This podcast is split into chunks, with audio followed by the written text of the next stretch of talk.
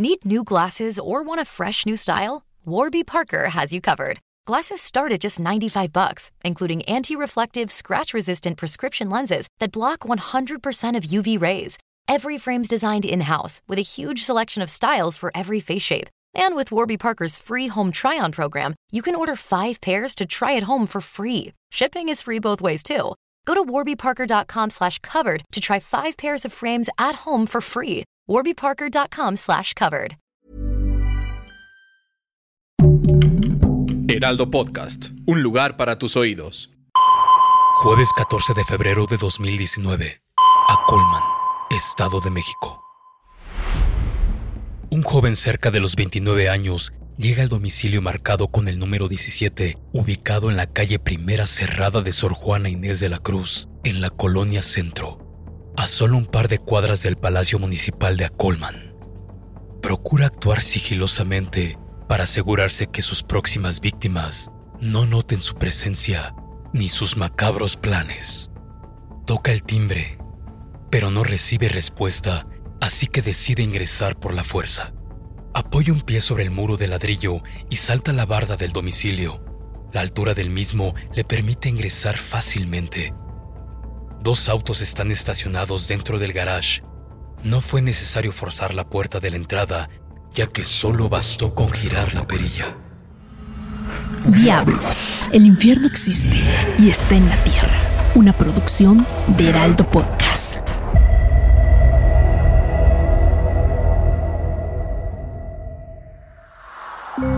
Saúl ya había estado en pasadas ocasiones en aquel domicilio, por lo que conocía perfectamente el interior del mismo.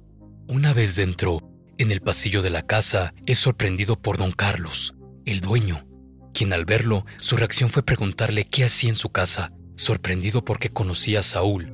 Él había ido un par de ocasiones antes, por lo que la víctima pensó que aquel hombre venía a cobrar.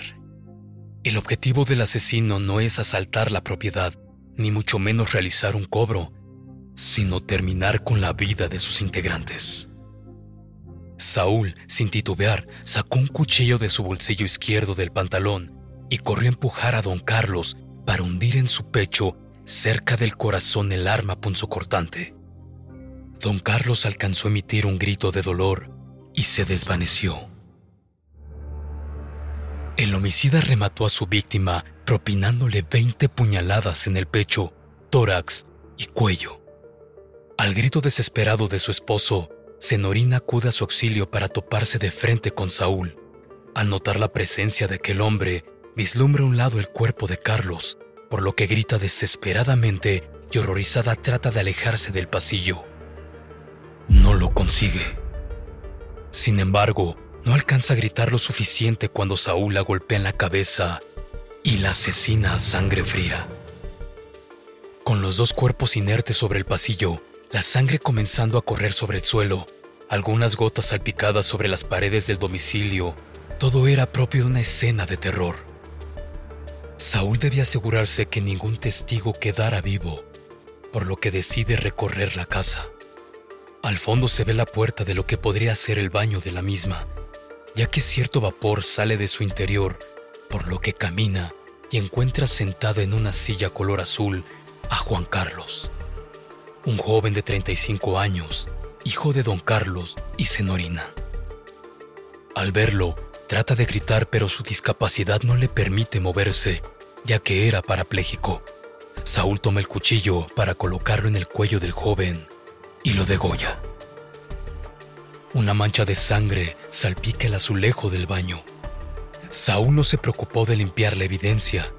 Incluso se tomó un par de minutos más para ver si podía llevarse algo de valor de la propiedad.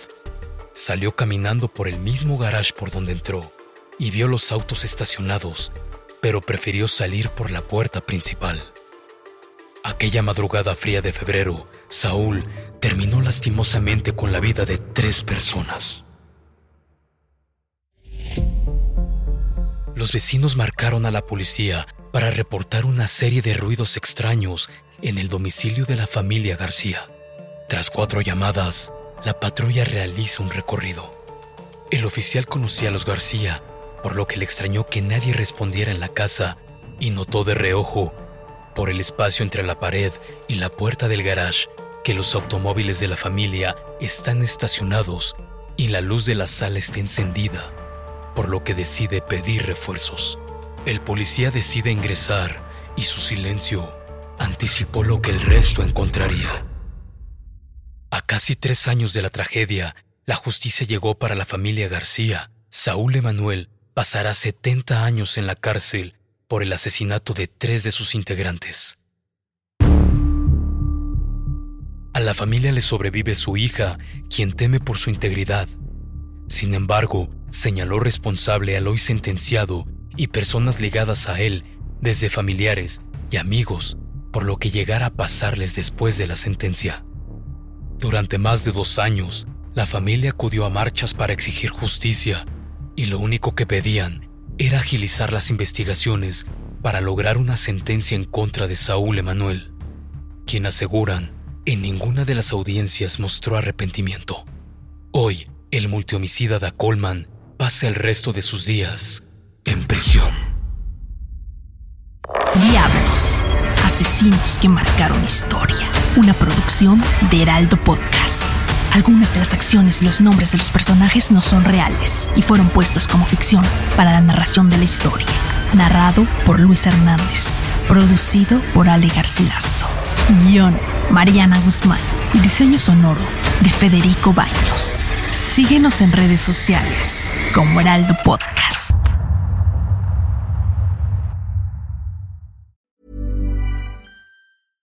Small details are big surfaces. Tight corners are odd shapes. Flat, rounded, textured, or tall. Whatever your next project, there's a spray paint pattern that's just right. Because Rust new Custom Spray 5 in 1 gives you control with five different spray patterns. So you can tackle nooks, crannies, edges, and curves without worrying about drips, runs, uneven coverage, or anything else. Custom Spray 5 in 1. Only from Rust